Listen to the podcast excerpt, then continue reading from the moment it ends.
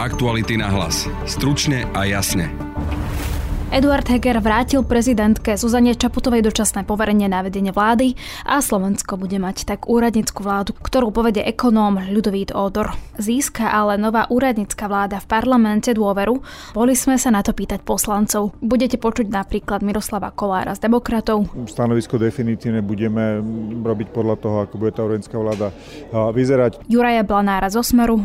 Ak by tu vznikla úradnícka vláda, ktorá bude bez konzultácie parlamentných strán taká vláda nemôže jednoducho získať e, dôveru v parlamente. Či Michala Šipoša z Oľano. Ak chce pani prezidentka menovať úradnícku vládu, predstaviť ju, mala by podľa mňa rokovať s predsedami e, strán, ktoré sú v parlamente, žijeme v parlamente demokracii. O úradníckej vláde a jej fungovaní sa v podcaste rozprávame s ústavným právnikom z právnickej fakulty Univerzity Komenského, Vincentom Bujňákom. To je pojem tá úradnícka vláda, ktorý je skôr nazvem to žurnalisticky alebo politologicky, ale ústavnoprávne tu nie je rozdiel medzi vládou, ktorá je zložená z politikov a vládou, ktorá je zložená z úradníkov. No a tému si rozoberieme aj s politológom Radoslavom Štefančíkom. Vidíme, že to, čo je nemožné v nejakých iných zakorenených demokraciách, to je možné na Slovensku. Vypočujte si aj krátky prehľad správ. Pokračuje pojednávanie v prípade vraždy Jana Kuciaka. Kočner dnes na súde prekvapil. Súdu oznámil, že je ochotný odpovedať na otázky prokurátorov. Ex-minister zahraničných vecí Rastislav Káčer končí aj u demokratov. Opustil stranu pre sklamanie z toho, aký vývoj nabrala. Politici z hnutia Republika o sebe po odchode z sa radi vyhlasujú, že sú presvedčenými antifašistami. Keď si však Európa v pondelok 8. maja pripomínala kapituláciu nacistického Nemecka a porážku fašizmu, líder republiky Milan Uhrik sa rozhodol klásť vence pri hrobe obetí, ktoré v Nitre zahynuli počas ničivého bombardovania sovietským letectvom. Práve počúvate podcast Aktuality na hlas a moje meno je Denisa Hopková. Pár mesiacov pred termínom predčasných volieb definitívne končí vláda povereného predsedu vlády Eduarda Hegera. Prezidentka vymenuje úradnickú vládu, ktorú by mal viesť ekonóm Ľudovít Ódor. Získa ale táto úradnická vláda dôveru v parlamente? Pýtali sme sa na to poslancov z jednotlivých strán. Pokračuje nezaradený poslanec z mimo parlamentnej strany Demokrati Miroslav Kolár. Viete čo, nepoznáme zatiaľ zloženie tej úradníckej vlády, čiže stanovisko definitívne budeme robiť podľa toho, ako bude tá úradnícka vláda vyzerať. To, čo vieme, garantovať podľa toho už aj ešte poverený premiér Heger, že bude absolútne súčinný pri odozdávaní tých e, rezortov a určite budeme absolútne že konštruktívni aj tie nasledujúce mesiace do volieb e, aj v prípade úradníckej vlády. Nepovedali ste jasne, či ju teda podporíte alebo nie, ale minimálne sa vie, že e, premiér by mal byť pán Odor, to je známe meno, niektoré mená už tiež boli zverejnené. Za mňa ako Ludo Odor je rešpektovaný ekonóm, tým, že ja sa venoval reforme verejnej správy a podobne aj v tejto oblasti, aj s Ivetou Rajčovou, s Viktorom Nižňanským, s Jurom Karpišom, ako publikovali dva roky dozadu zaujímavé výstupy. Čiže za mňa, teraz keď si odmyslím celý ten politický humbug okolo, ak už bude úradnícka vláda, tak Luda Odora považujem za asi jednu z najlepších obcí, ktorá sa dnes dá na Slovensku nájsť. Stále ste mi nepovedali, či teda vy osobne podporíte tu.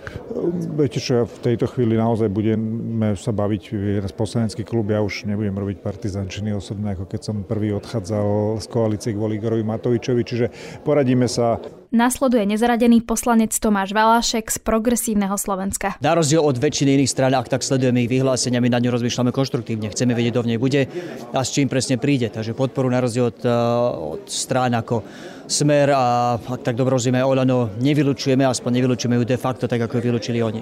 Ale ešte neviete povedať tejto chvíli, čo podporíte. Nevieme povedať, lebo nevideli sme mená. Bolo by... Pán Odor, pár mien cez víkend, pán Šimko. Ďakujem, vieme dvoch z koľky, zo 14, takže e, rešpektujeme právo prezidentky e, počkať ten jeden týždeň, či koľko, kým povie všetkým stranám.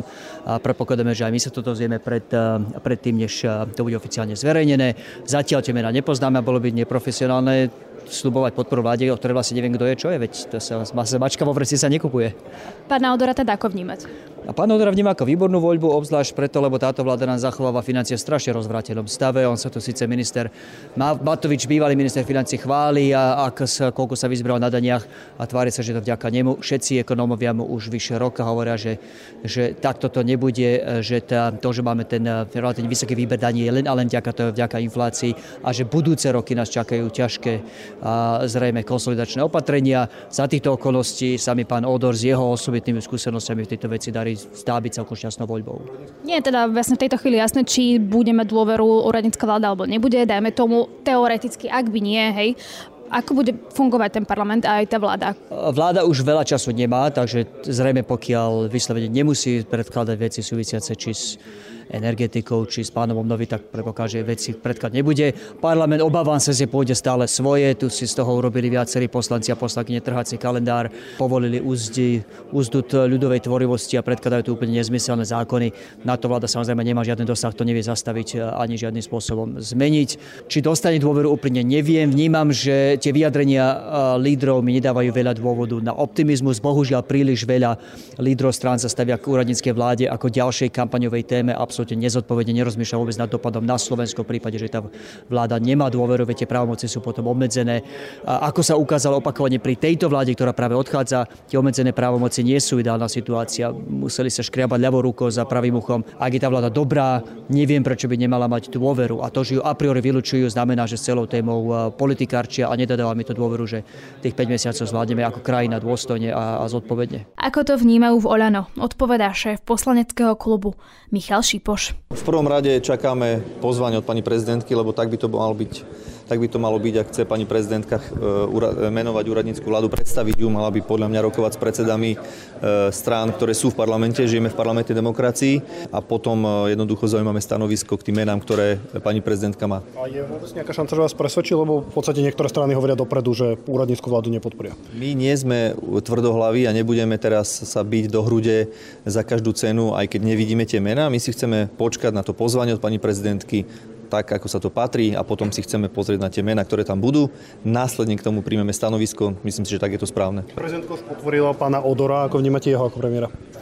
Vnímam pána Odora ako človeka, ktorý má nejaké ekonomické vzdelanie, nejaké skúsenosti, čo sa týka Národnej banky Uvidíme, ako sa vyprofiluje. Mm, je, dá sa povedať, že ide obdobie prázdninové, čiže ja to tak beriem, že to bude také trošku taká prázdninová vláda.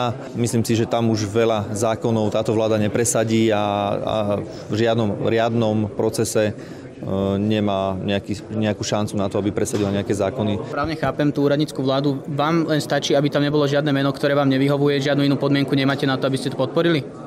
My si chceme oficiálne sadnúť s prezidentkou a chceme počuť od nej tie mená, chceme počuť, ako chcú fungovať, chceme počuť, e, aké veci chcú robiť počas tých prázdnin, na to sa budeme e, pýtať a na základe toho aj čo chcú robiť, čo chcú presadzovať, lebo vieme dobre, že pani prezidentka pochádza e, skôr z takého progresívneho, liberálneho prostredia.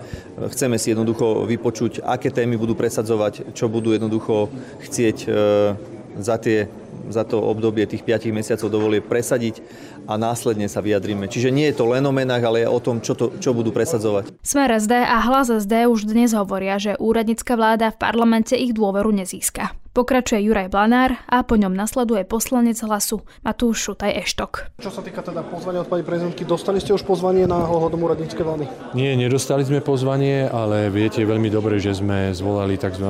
mimoriadnú schôdzu opozičných strán, kde práve vyzývame pani prezidentku, aby túto hlbokú ústavnú krízu riešila spoločne s parlamentom, pretože ten je významný z hľadiska tej budúcej tzv. úradníckej vlády. Ak by tu vznikla úradnícka vláda, ktorá bude bez konzultácie parlamentných strán, taká vláda nemôže jednoducho získať Eh, dôveru v parlamente po 30 dňoch a bude to viesť len k prehlbovaniu eh, krízy, ktorá tu v súčasnosti je. V priestore už budú niektoré mená, je tam niekto, kto je pre vás maximálne neprechodný? Ja to nechcem komentovať, lebo je to zodpovednosť pani prezidentky. Nechce sa baviť s ostatnými parlamentnými stranami a s opozíciou o tomto, čiže preberá absolútnu zodpovednosť. Ja len môžem povedať k jednému menu, a to je predseda vlády, ktorý by mal byť eh, z pozície viceguvernéra pán Odor, ktorý je jasným, eh, by som povedal, liberálno-pravicovým orientovaným ekonomom, pretože robil poradcov aj Zurindovej vlády pravicovej, aj Radičovej pravicovej vlády. A nevidím z tých návrhov a z tých mien, ktoré presakujú, že by tam bol aj nejaký ľavicovo zmýšľajúci človek, ktorý by bol súčasťou tej vlády. My sme už e, dávno povedali, že považujeme úradnícku vládu aspoň za aké také východisko zo súčasnej krízy, ktorá ostala po vláde Igora mhm. Matoviča a Eduarda Hegera. Úradnícku vládu nepodporíme, nedáme jej dôveru v parlamente. Ak príde s nejakými rozumnými návrhmi, ktoré budú smerovať na pomoc ľuďom, tak v takom prípade môže rátať s našou podporou pri konkrétnych zákonoch, ktoré budú dávať zmysel. Vy ste v minulosti ale viackrát vyzývali prezidentku, aby ju vymenovala a teraz hovoríte, že ju nepodporíte. Prečo? Veď to stále platí. My sme ju vyzývali, pretože sme presvedčení o tom, že čokoľvek je lepšie ako vláda Eduarda Hegera a Igora Matoviča. Preto sme volali po úradníckej vláde. To neznamená, že sa nejako náš postoj zmenil. Od začiatku sme ale hovorili, že aj keby úradnícka vláda bola vymenovaná, našu dôveru nedostane, pretože my podporíme takú vládu, ktorá zíde z parlamentných volieb. Momentálne vítam na linke ústavného právnika Vincenta Bujňaka a témou teda bude úradnícka vláda. Dobrý deň. Ďakujem za pozvanie, dobrý deň. A pán Bujňak, poďme trošku upratať aj to, čo sa momentálne deje. Teraz uh, pán predseda vlády požiadal o zrušenie poverenia, čo teda uh, bude znamenať, že prezidentka uh, vymenuje novú vládu, aby zabezpečila riadny chod ústavných orgánov, ale do toho momentu, kým tak prezidentka neurobí ešte, tak takáto vláda, ktorá v súčasnosti má obmedzený rozsah právomoci, čiže pôsobí naďalej na základe uh, ústavy, podľa tej novely ústavy, ktorá bola prijatá v roku 2011, avšak nemôže napríklad rozhodovať o zásadných otázkach v oblasti vnútornej a zahraničnej politiky. A potom teda narad príde úradnícka vláda. Momentálne strany nevedia povedať, že, alebo teda hovoria, že ešte uvidia, kto bude v tej úradníckej vláde a podľa toho sa rozhodnú, že či ju podporia v parlamente alebo nie. Hej.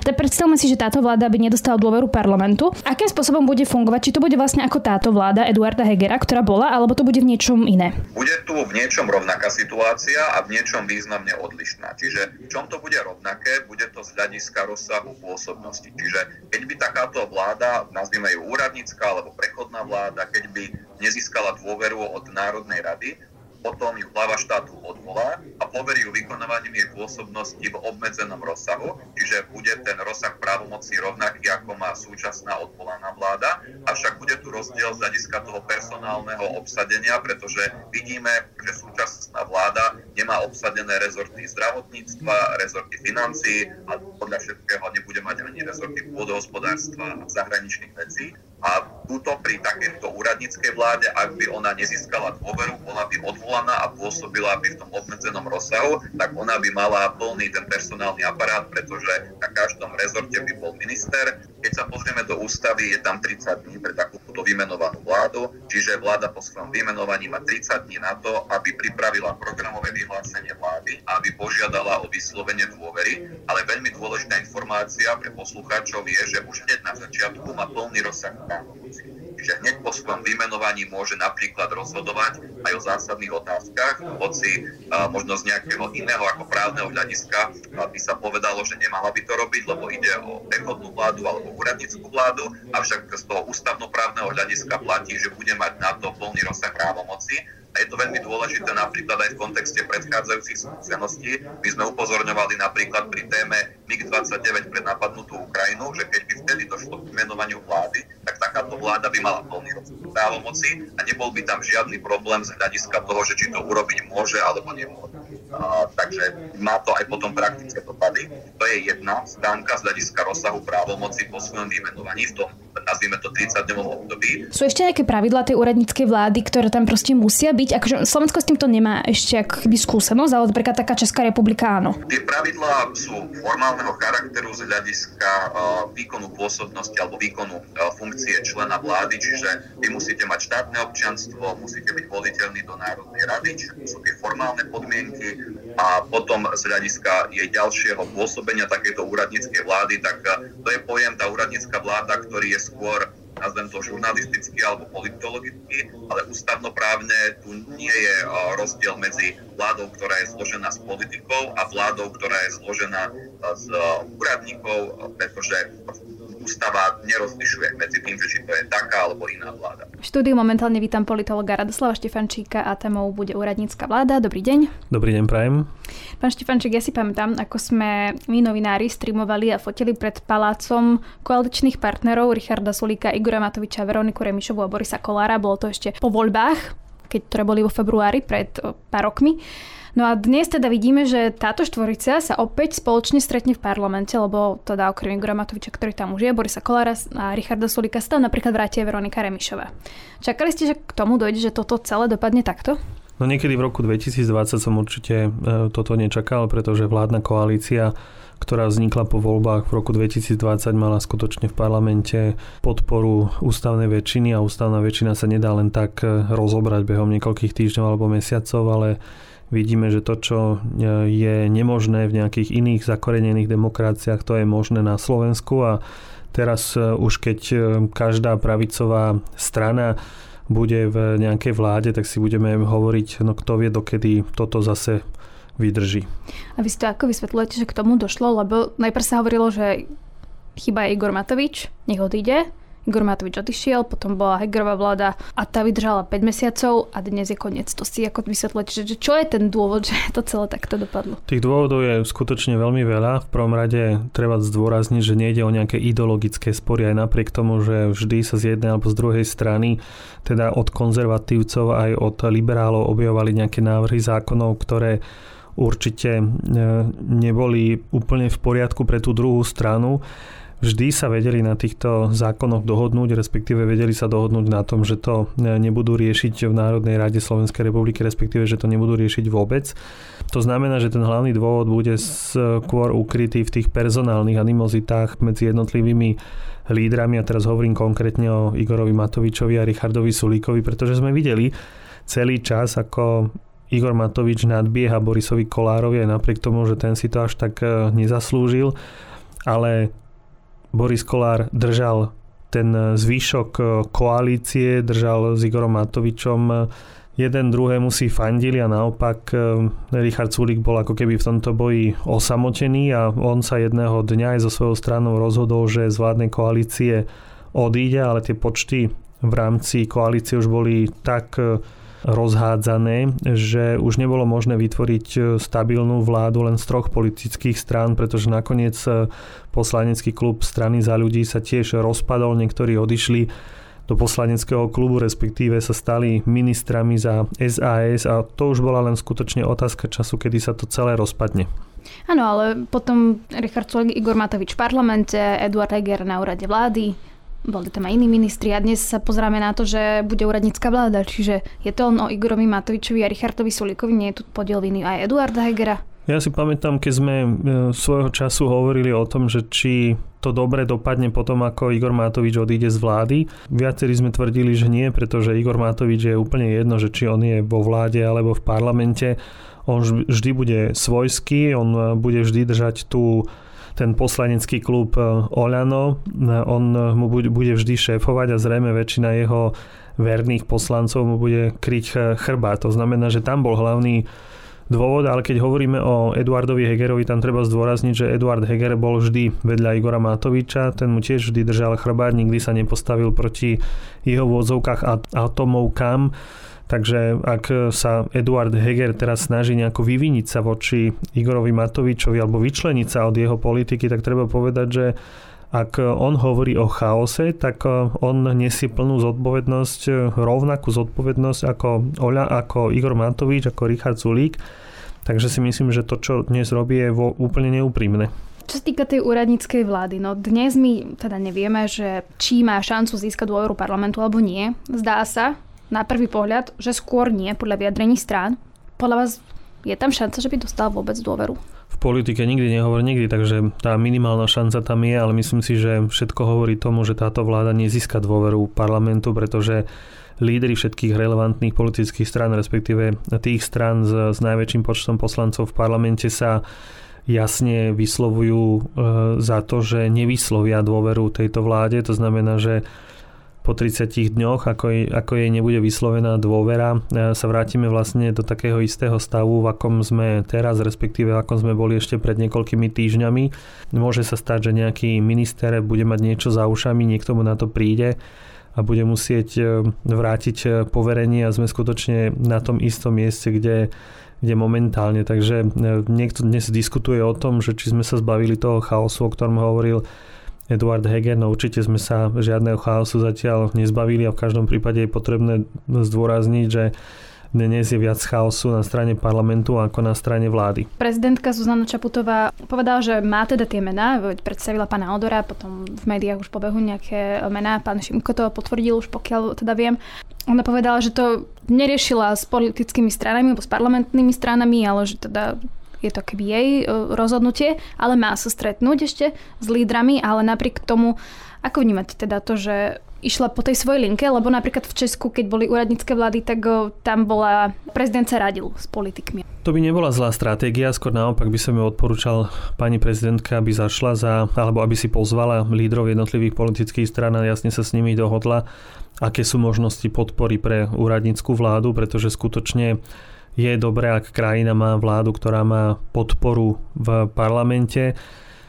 Nako, nakoniec ehm, parlament ehm, nemá pred sebou nejako veľa, extrémne veľa rokovacích dní, však sa blížia prázdniny, nakoniec ehm, aj predčasné voľby, takže parlament už by ani nestihol prerokovať nejaké návrhy zákonov, ktoré by prišli z vlády, takže si viem predstaviť, že pani prezidentka nemusela vytvoriť alebo nemusí vytvoriť vládu, ktorá bude čisto z odborníkov. Nakoniec eh, ten Ivan Šimko, no ja veľmi pochybujem o tom, že ho možno vnímať čisto ako odborníka, pretože predsa len bol súčasťou veľkej politiky ako minister, bol veľmi dôležitým človekom jednej politickej strany a momentálne je, ak sa nemýlim, členom ďalšej politickej strany.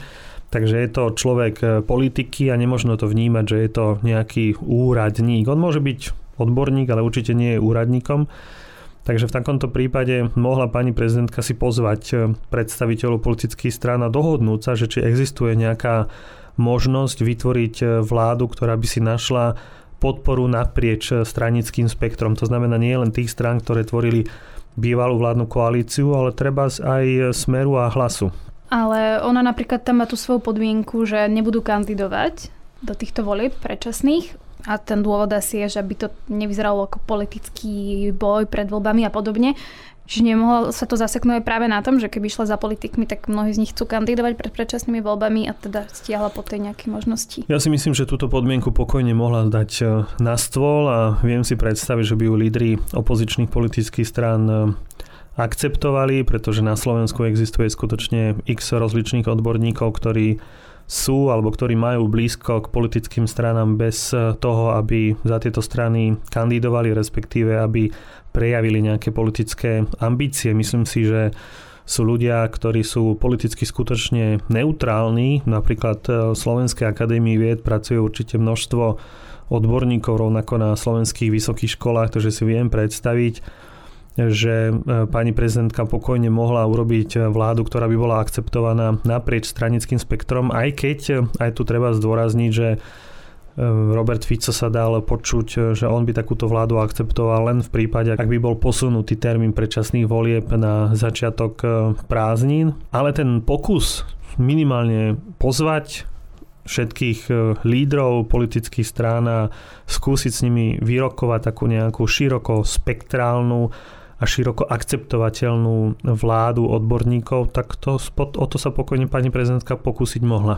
Ešte teda k tomu, že ak by teoreticky nezískala úradnícka vláda dôveru parlamentu, tak stále môže fungovať, tak ako fungovala vláda Eduarda Hegera, ale teraz je predposledná schôdza a v júni bude už len jedna schôdza, voľby sú v septembri, že či tá vláda dokáže fungovať aj bez tej dôvery parlamentu. Keby. Dokáže fungovať tak, ako doteraz fungovala e, vláda povereného predsedu vlády Eduarda Hegera, takže ona bude fungovať e, v podobnom e, móde. Samozrejme, ku komplikácia môže dôjsť, ak niektorý poverený minister nakoniec vlády odíde, ak nebude stíhať alebo nebude uzrozumený s tou agendou, ktorou predostrie nová vláda. Takže ja si viem predstaviť, že k rozličným konfliktom môže dvojsť a my skutočne nepoznáme týchto ľudí a obávam sa, že či ich pozná napríklad pani prezidentka, aby dala za ne ruku do ohňa, že či aj oni nemajú nejaký e, utajený problém, ktorý sa môže ukázať ako závažný, pokiaľ na ne niektorá politická strana v konečnom dôsledku aj verejnosť príde. A teda ako podľa vás to verejnosť príjme, že máme tu tak úradnícku vládu, ľudí, ktorí sú mimo politiky, dajme tomu? To samozrejme bude záležať od toho, ako sa táto vláda, ako sa ministri, ako sa predseda vlády budú správať. Možno, že nakoniec e, občania zistia, že takáto vláda je oveľa lepšia, pretože medzi nimi neexistujú nejaké vnútrostranické alebo medzistranické súboje, nebudú riešiť nejaké žabomyšie vojny. A čo je dôležité, pri každom rozhodnutí e, budú dbať predovšetkým o blaho občanov, o možno, že dobre správané verejné financie a nebudú za tým vidieť nejaký mocenský volebný kalkul. Tá ďalšia vec, že ak by pôsobili takto príčetne a tá verejnosť by ich vnímala pozitívne, tak samozrejme sú to ľudia, ako som spomenula, ktorí dali sľub, že nebudú teda, teda kandidovať v predčasných voľbách, ale predsa len nemôže to uškodiť aj iným stranám, ak e, pred voľbami, keď uvidia ľudia, že dá sa vládnuť slušne bez chaosu. Určite im to poškodiť môže v tom zmysle, že im voliči nebudú dôverovať, ale vzhľadom na to, že títo politici títo ministri a predseda vlády nebudú kandidovať vo voľbách, tak ich nebudú môcť e, voliť a budú sa musieť rozhodnúť pre nejakú úplne inú stranu, teda pre stranu, ktorá bude k dispozícii. No, či to nemôže škodiť demokratom, Oľanu, SAS, ktorí boli pri moci a teraz ľudia uvidia, že mali tu šancu vládnuť a vládne teraz niekto nový, kto dokáže to robiť slušne, tak či to nemôže im uškodiť pred voľbami, že ľudia budú zvážovať, že akú stranu teda budem voliť? Áno, ale uškodiť to môže prakticky každej mm-hmm. politickej strane, pretože ak sa tento človek rozhodne, že napríklad pán Odor mu je sympatický a vie si ho predstaviť ako predsedu vlády e, riadnej, vlády a bude ho voliť až v tých nasledujúcich voľbách, tak e, buď sa rozhodne pre nejakú stranu, pre ktorú by sa rozhodol tak či tak, po prípade zostane doma a to je samozrejme ten problém, pokiaľ sa voliči, pokiaľ sa voliči rozhodnú, že zostanú doma, budú voliť tak, takzvané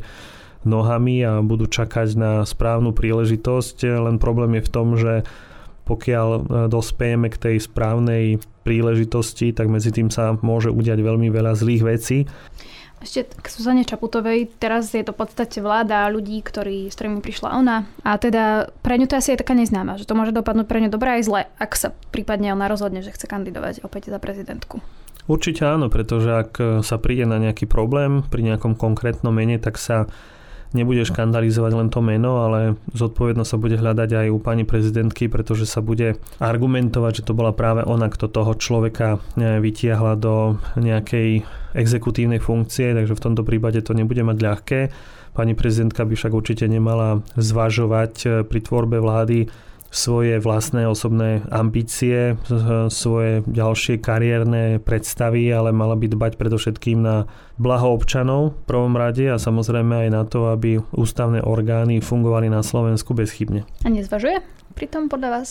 No, teoreticky zvažovať môže, ale pokiaľ by to bolo hlavné kritérium, že či mám šancu byť znovu zvolená alebo nie, tak si myslím, že to by, to by nebolo dobré a to ani by nebolo dobré mať takú prezidentku, pokiaľ by si myslela, že pokiaľ by sa rozhodovala podľa svojich vlastných osobných ambícií.